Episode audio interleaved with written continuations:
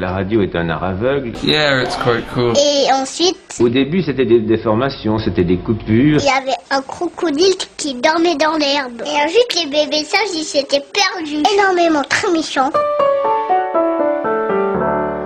Bonjour, bienvenue à tous et toutes dans l'univers sonore des interviews d'Eric Cooper. Les interviews d'Eric Cooper, eh bien c'est un podcast qui vous permet de découvrir virtuellement des personnes passionnantes et euh, Le mot réalisme ne veut rien dire dans une certaine mesure, tout est réaliste, il n'y a pas de frontière entre l'imaginaire et le réel. Citation de Federico Fellini, le réalisateur et scénariste italien. Et c'est avec cette euh, citation que je vais vous présenter celle qui est euh, l'actrice du podcast d'aujourd'hui. Elle s'appelle Céline Jacobs. Elle a euh, étudié le journalisme et son nouveau roman s'appelle L'homme imaginaire. Il est publié aux éditions Le Lys Bleu. Avant de poser la première question, je voudrais vous prévenir euh, qu'il y a sûrement une découverte que vous allez faire en lisant le livre, en écoutant le podcast. Est-ce que l'autrice de ce livre est aussi l'actrice du roman? Euh, Oui ou non? La question se pose. Vous aurez peut-être la réponse en écoutant le podcast et en lisant ce livre. Ou peut-être pas. Bonjour Céline Jacobs. Alors une question. Écrire un livre, est-ce que c'est difficile? Eh bien, je pense que tout le monde peut écrire un livre. euh, Comme on entendait dans Ratatouille, tout le monde peut cuisiner. En fait, euh, moi-même, je ne pensais pas en être capable.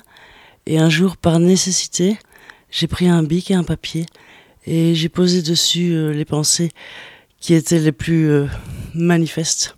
Et petit à petit, j'ai vu que il y avait des idées que je ne pensais même plus, euh, auxquelles je ne pensais plus, et qui avaient été déterminantes dans ma vie, hein, des expériences importantes, mais que j'avais quasi oubliées, et qui pourtant conditionnaient la manière euh, et qui la manière dont j'agissais et qui j'étais vraiment. Votre livre précédent, on, on va d'abord en parler, il, euh, il parle de votre fils. Pourquoi avoir écrit ce livre? Donc ensuite de vos questions et pour pour terminer la réponse euh, donc euh, à, à cette première, euh, je pense que tout le monde peut écrire en effet à partir du moment où on ressent l'envie de s'exprimer et de poser des mots clairs sur ce qui nous tracasse euh, ou, ou- ou nous rend triste.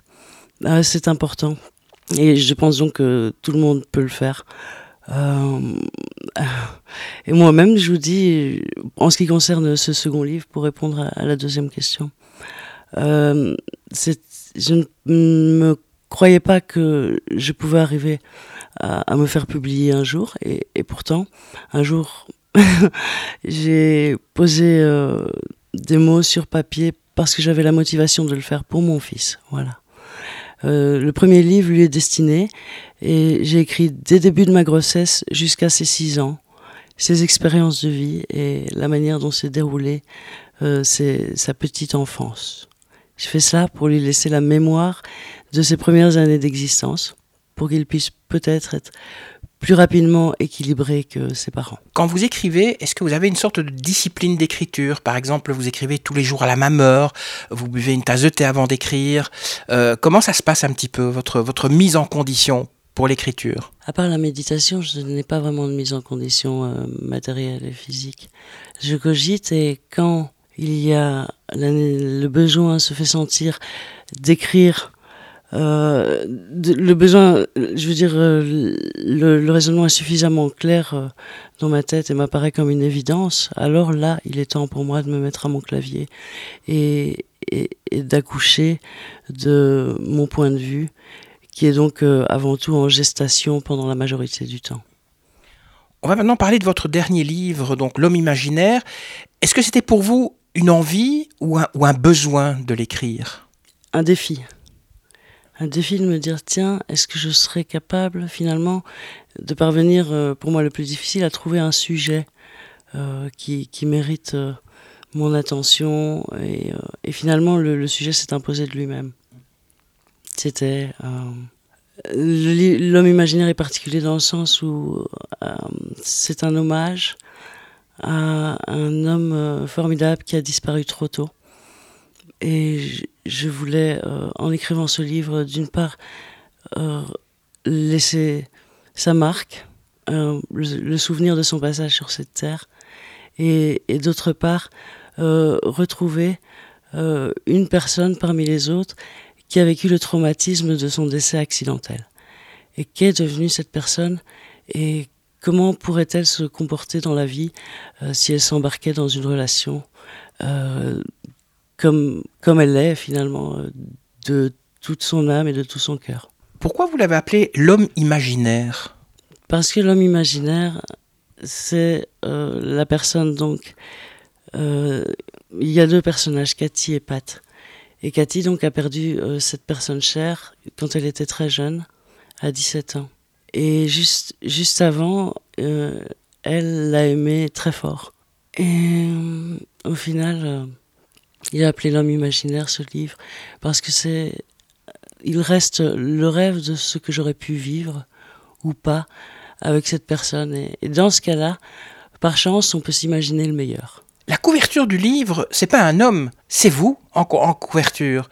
pourquoi avoir choisi spécialement cette, cette photo? C'est justement moi, à l'âge de 17 ans, quelques mois après avoir perdu, euh, après que cet homme, qui s'appelait Mike, Mike Boucher, et peu après qu'il ait perdu la vie. Et donc, euh, je suis sur cette photo, très artistique par ailleurs, une personne euh, très attristée et même choquée par ce qu'elle vient de vivre les personnes qui ont envie de lire le livre n'ont qu'à regarder la pochette et ils comprendront. Euh, votre maison d'édition, c'est le Lys Bleu. Euh, est-ce que vous avez envie de continuer à faire un, bout de chemin ensemble? Et puis, comment vous les avez croisés? Comment vous les avez rencontrés? Parce que souvent, on dit que trouver une maison d'édition, euh, c'est pas facile. Hein ah oui, j'ai effectivement galéré pendant plus d'un an, mais je ne me suis pas découragée. Et j'ai eu plusieurs réponses, mais comme j'avais déjà vécu pour Petit Homme, c'était surtout des, demandes, des, accords, des contrats de publication, mais avec euh, une participation de l'auteur. Euh, jamais tout à fait clair. Donc finalement, j'ai trouvé cette maison d'édition et, j'ai quelques livres que, à la maison dont je bénéficie, euh, mais pour moi, que j'ai dû financer. Mais pour moi, c'est une chance inouïe d'être tombé sur, euh, sur cette maison euh, qui m'a fait confiance et avec qui j'ai fait un travail, euh, je trouve, extraordinaire. En page 4 de couverture de votre livre, on peut lire ceci. Mai 68 a tué un peu l'intimité dans les, relations amoureuses. Alors là, moi je me dis, le jour où je rencontre Céline Jacobs, je lui pose la question. Donc je vous pose la question. Bah, pourquoi mai 68 a, a tué l'intimité dans les relations amoureuses? Ouais, j'accuse, euh, je dénonce euh, cette libération des mœurs qui est passée comme une révolution positive. Il y avait aussi la, dénonciation euh, de la guerre du Vietnam et les, nombreux militants pour la paix. Mais il y avait ces 50% de, de thèmes de cette pseudo-révolution qui était la révolution sexuelle. Et je trouve que ça n'a pas fait du bien aux relations entre les hommes et les femmes. Euh, il y a eu la, révolution féministe euh, en parallèle, ou juste après.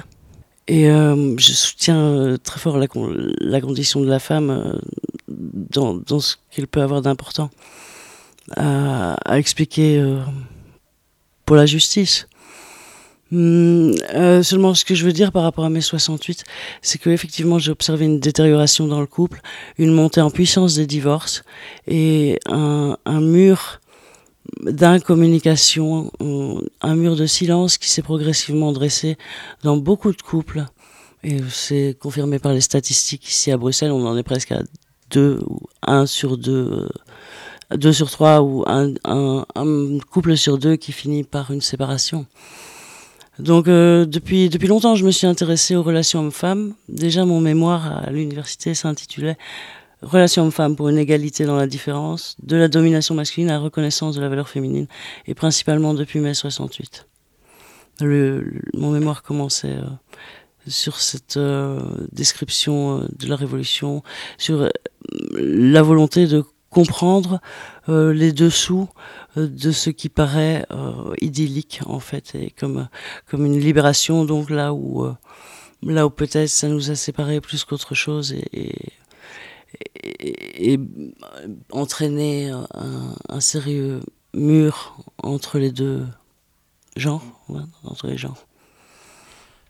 Qu'est-ce qui est d'après vous le plus difficile et décevant lorsque on est comme vous, euh, une, autrice? Le plus difficile, vous dites? Quand on écrit, oh, peut-être euh, ah, décevant. Disons que la manière, le, statut d'écrivain est, le dernier avec lequel on, pourrait euh, vivre. Même survivre, c'est pas possible. Donc forcément, un, auteur euh, doit investir son énergie ailleurs pour pouvoir euh, gagner, sa vie et, manger simplement. Et donc le boulot d'écrivain est un peu ingrat, mais pour moi c'est pas un boulot, c'est une passion. Et ça va, je suis à l'abri du besoin.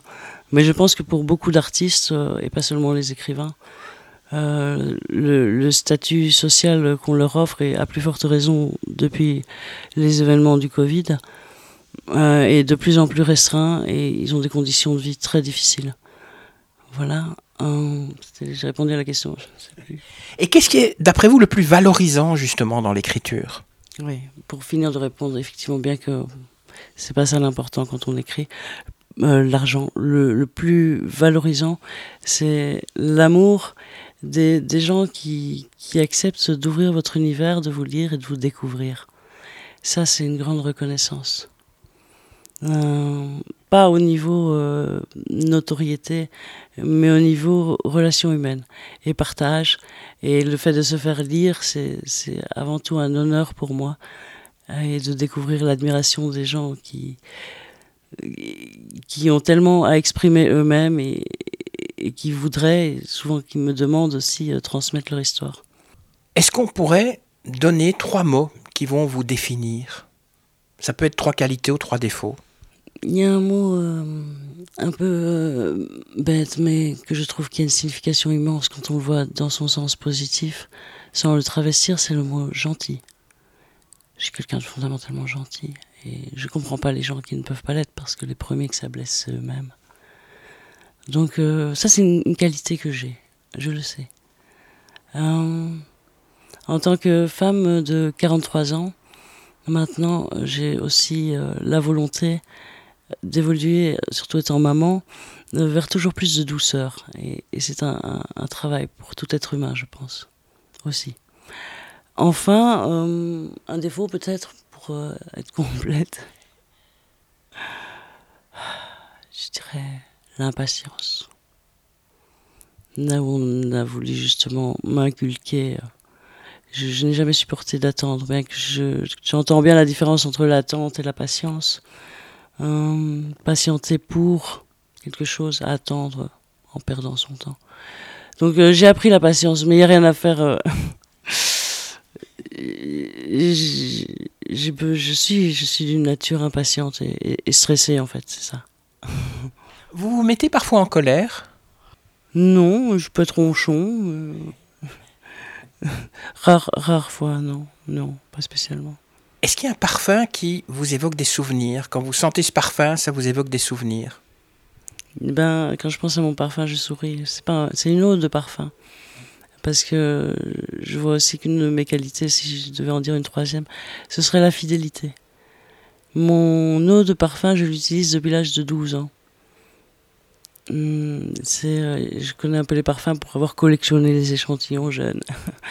Et celle-là, euh, c'est une simple d'Yves Rocher. Euh, du chèvrefeuille, l'odeur du chèvrefeuille qui, me suit depuis toujours et qui me rafraîchit. Euh, comment dire, qui me rafraîchit tant extérieurement que, et qui me, qui me fait une grande bouffée d'oxygène en même temps. Voilà. Vous venez de parler de fidélité, vous parlez de l'importance aussi du fait que, que, les personnes qui vous lisent sont attachées à vous. Vous aimeriez bien garder euh, cet attachement, que le lecteur reste attaché à vous pendant très longtemps? Aussi longtemps qu'il le souhaite. Euh, moi, je suis là et je suis très touchée euh, par, par ses attentions.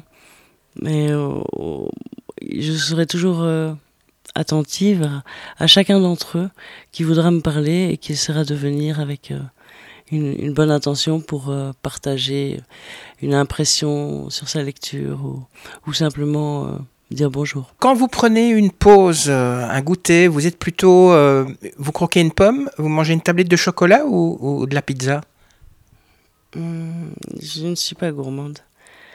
Je, mange quand j'en ai besoin, et ce dont j'ai besoin. Et je, ne fais pas trop d'encas. Un café, une cigarette. Est-ce que vous avez été inspiré par des personnes que, que vous avez croisées? Oui, Hmm, je pourrais dire deux personnes. Mon institutrice de quatrième primaire, qui m'a beaucoup marqué par sa bienveillance lors de mon retour d'Afrique. Je vivais en, Afrique centrale euh, pendant toute mon enfance et je suis rentrée brutalement à mes 9 euh, ans. Et en quatrième primaire, j'ai été accueillie donc par cette institutrice, euh, Ariane, qui m'a qui a permis de, me redonner confiance et de, m'adapter comme j'ai pu à ce béton ici à Bruxelles. Ensuite, euh, c'est aussi le fin, c'est ça, c'est le tout début de ma scolarité en Belgique. Et la toute fin, c'était à l'université, mon directeur de mémoire, qui est aussi euh, le doyen de la faculté de, journalisme. J'ai nommé monsieur Thomas Gergely, un, monsieur que j'admire beaucoup et qui m'a appris euh, aussi énormément de, gentillesse, de bonté. Il donne énormément de savoir, toujours avec le sourire et, l'envie d'apprendre, l'envie de, de, faire apprendre. Je sais pas comment on dit. Et voilà, j'ai toujours contact avec ce monsieur et ce professeur grammairien, euh, directeur de l'Institut des religions et de la laïcité, du judaïsme, que sais-je, de l'Institut des religions. Euh, c'est un, grand homme. Voilà, et ils m'ont beaucoup inspiré par surtout euh, leur ouverture d'esprit. Voilà. Il a lu vos livres? Oui, parfois avant même, euh, mais là il n'a pas lu le, final. Oui, oui, les... c'est une relation où moi j'ai, on, est très attendris l'un par l'autre et je pense qu'il est fier de moi, ça fait du bien. Ça fait plaisir. Est-ce qu'il y a un film ou un livre qui, qui vous ont marqué? Oui, les deux, je peux vous dire. Il y a d'une part La prophétie des Andes en, livre, écrit par James Redfield, un best-seller américain de la fin des années 80, milieu. Et le film Au-delà de nos rêves, euh, réalisé par je ne sais pas qui, mais euh, joué aussi par Robin Williams. Un, film magnifique aussi sur euh, la mort et au-delà. Et, euh, tandis que James Redfield, euh, dans son livre La prophétie des Andes, il, explique euh, sa vision du monde, son ressenti, et commence au travers d'une histoire dans la cordillère des Andes, commence par expliquer que tout est énergie. Et en deuxième lieu, qu'il n'y a pas de coïncidence.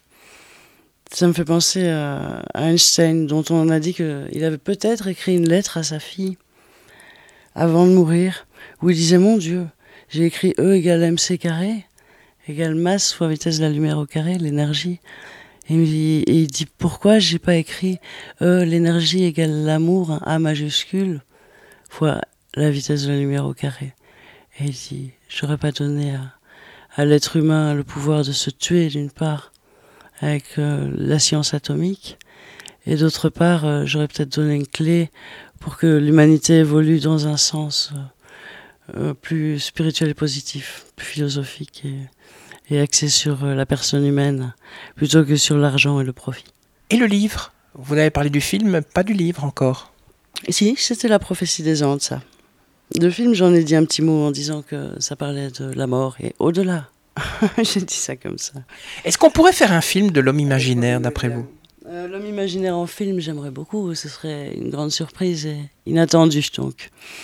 Mais euh, pourquoi pas L'un ou l'autre chroniqueur qui suggère que ce serait, ce serait pas trop difficile à faire. Et, voilà, je, lance des bouteilles à la mer maintenant à, tout réalisateur ou scénariste qui, s'intéresserait à, ce livre, L'homme imaginaire ah, l'histoire de, Pat et Cathy, une, relation difficile, faite euh, de beaucoup d'émotions et qui, et qui au final, euh, je pense, euh, nous laisse une, leçon de vie qui est que quoi qu'il se passe, si on n'est pas un être autonome et épanoui soi-même, on ne pourra pas avancer dans dans une relation vers, vers une compréhension mutuelle parce que on sera toujours coincé par ces, ces traumatismes et, et, finalement une introspection qui, qui ne peut pas se faire.